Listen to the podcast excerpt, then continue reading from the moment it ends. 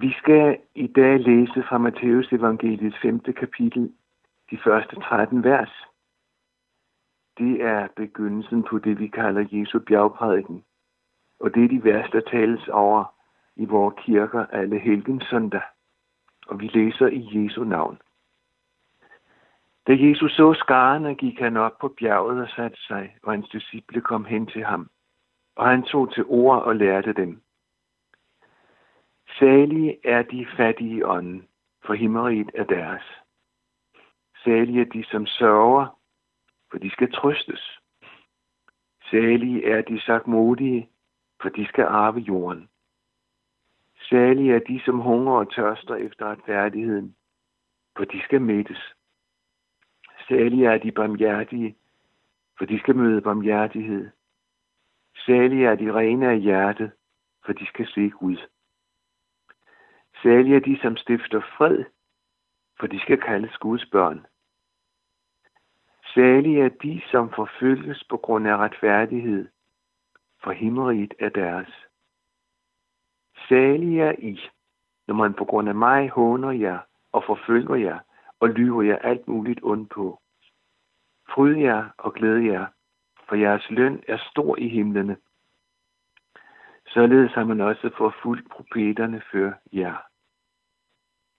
I er jorden salt, men hvis saltet mister sin kraft, hvad skal det så saltes med? Det duer ikke til andet end at smides ud og trampes ned af mennesker. I er verdens lys.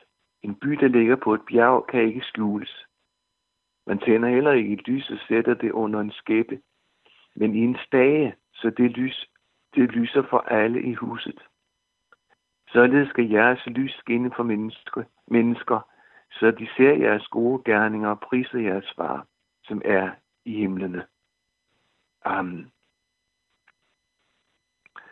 Alle helgen søndag kalder vi den søndag, hvor man prædiker over denne tekst i vores kirker i Danmark. Ofte forbindes den søndag med mennesker, man mindes, fordi de er døde. Mange steder vil man den søndag i kirkene læse navnene op på dem i sovne, som er døde siden forrige alle helgen.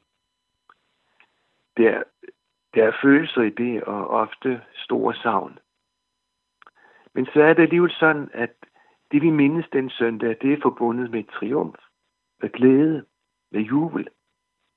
Jeg tænker på dem, som levede i troen på Jesus, som ikke er mere. De er nået frem. Nu er de hos Gud. De er i hans stærke hånd. Sådan er det for dem, som troede på Jesus. Dem, som satte deres håb til ham. For Jesus siger, den som tror på mig, skal leve, om man end dør.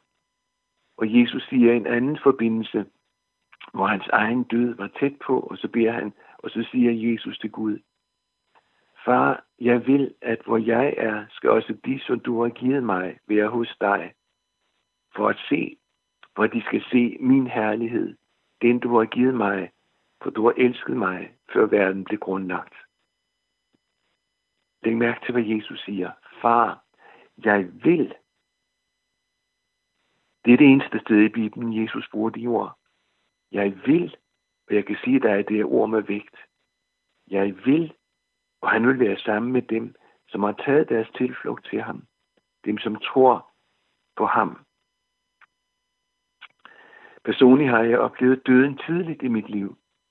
Der var nogle bedsteforældre, der døde, men der var jeg ikke så tæt på, for det gjorde man ikke dengang, da jeg var barn.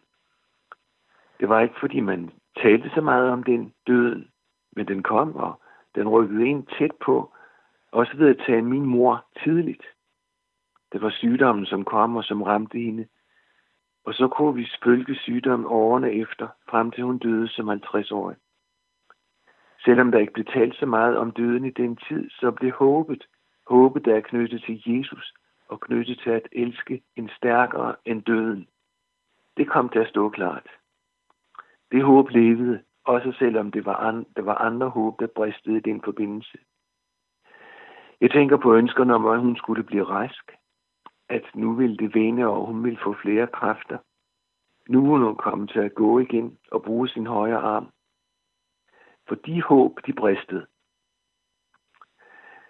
Men hvad sker der egentlig, når vi dør? Vi ved jo ikke, hvordan det skal gå, når det bliver vores tur. Men som jeg nævnte, så blev, blev der mange års sygdom, der kom til at præge min mors liv. Det var noget med lammelse i kroppen, hvor forskellige funktioner med tiden satte ud. Og den sidste lange tid var hun sengeliggende, og jeg kunne som stor dreng se, hvordan sygdommen hervede. Hun var lam. Hun kunne den sidste tid ikke tale. Hun kunne heller ikke se, og hun så meget hervet ud. Og det er jo nok de der ting, som nemt fører med sig, at vi kommer til at frygte døden. Værdigheden, der forsvinder trin for trin. Og det er ikke en rar tanke. Vi var omkring hende i den fase. Hun lå i mit barndomshjem i en stue, som vi havde indrettet det, så jeg hver dag kunne følge med. Vi var om hende og forsøgte at få hverdagen til at fungere, selvom det var vanskeligt. Blandt andet husker jeg, at vi sang for hende. Sang om himlen, sang om Jesus.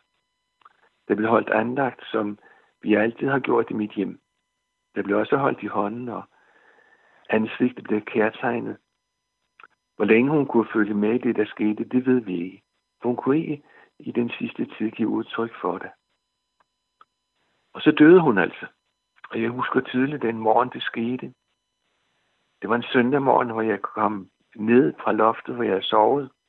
Hun lå der, og der var lagt et lagen hen over hende. Hvor var Jesus henne i alt det der? Jo, Jesus var med i de dage. Han var der, selvom det ikke lige var freden, der prægede vores sind. Det var Jesus, fordi han siger og lover, jeg er med jer alle dage. Det betyder, at Jesus også er med de sidste dage og den sidste dag.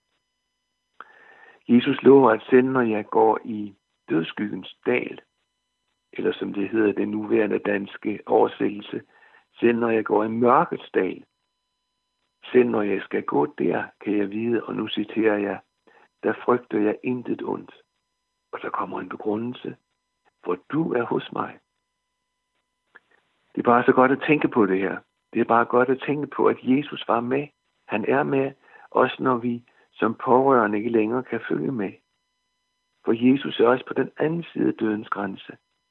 Og det er jo triumfen. For så er jeg sammen med ham, med Jesus, og så er alting godt. Så tror jeg, det var for min mor. Det var for hendes vidnesbyr. Det var hendes vidnesbyr, mens hun endnu kunne bruge sin mund til at sige noget. Men så er det dig og mig. Det er jo ikke en samtale, vi fører, når vi, du hører denne udsendelse. Alligevel vil jeg gerne spørge dig, hvordan tænker du omkring din død?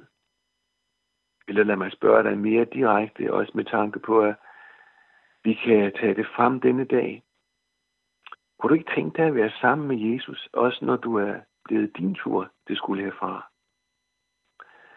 Har du det sådan med Jesus, at du skal møde ham, når du bliver din sidste dag? Du trækker vejret her. Det er jo ikke en dialog, vi er i gang med, og du kan ikke svare mig. Men hvis du spørger sådan, må Jesus overhovedet vil have mig indenfor i himlen? Vil han gerne være sammen med mig? Hvis du spørger sådan, så kender jeg svaret. For det vil Jesus. Han vil gerne være sammen med dig.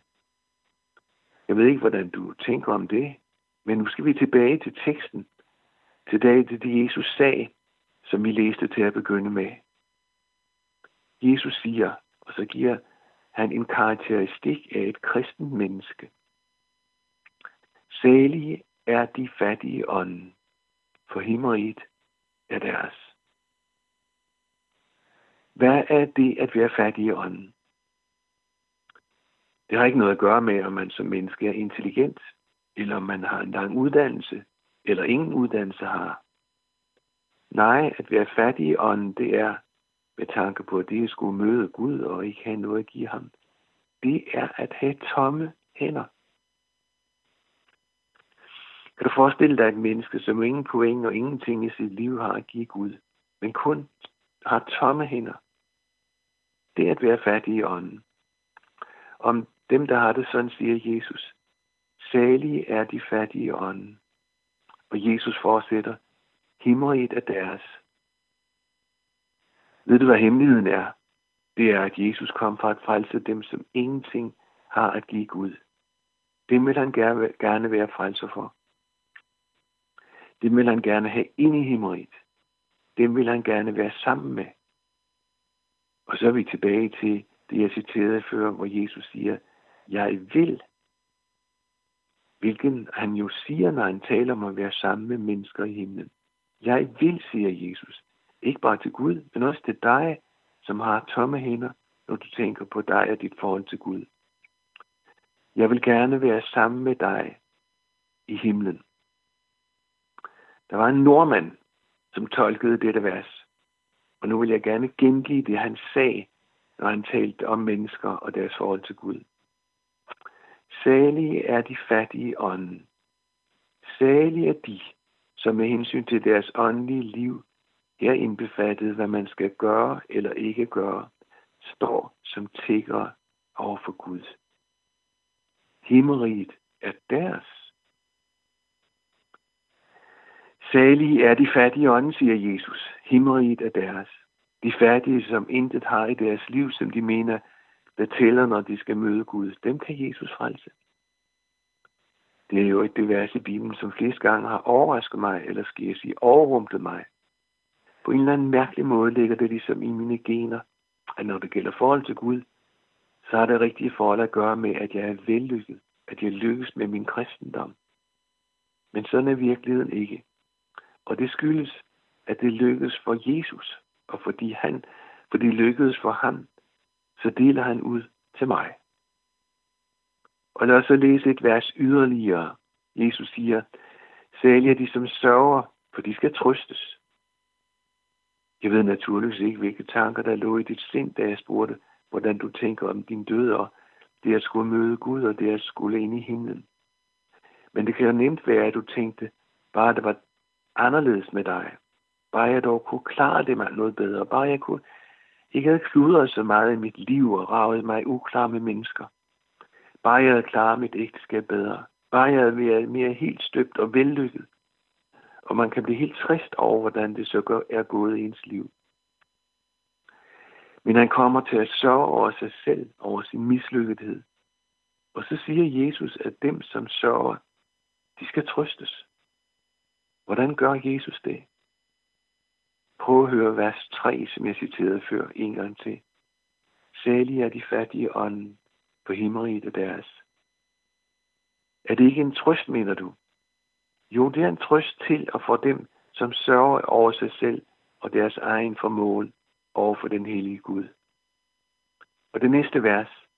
Salige er de sagt modige, for de skal arve jorden. Hvad er det at være sagt modig? Det er at overlade sin sag, ja, sit liv, sin situation i Guds hånd, og så vente alt godt af ham. Det er ikke at tage retten i egen hånd, hvis det gælder et forhold til et andet menneske. Det er noget med tålmodigt at lægge tingene i Guds hånd, og så vente alt godt af ham. Jeg siger du, det er jo netop det, du ikke har gjort. For du er ikke sagt modig.